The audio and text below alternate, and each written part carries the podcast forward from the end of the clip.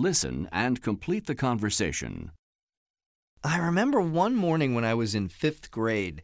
The teacher was explaining something when a police officer came into our classroom.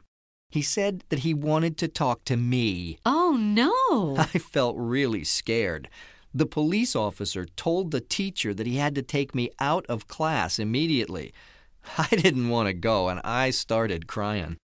But he walked me down the stairs and out into the schoolyard. What happened? There was a woman there, and he asked her, Is this the boy?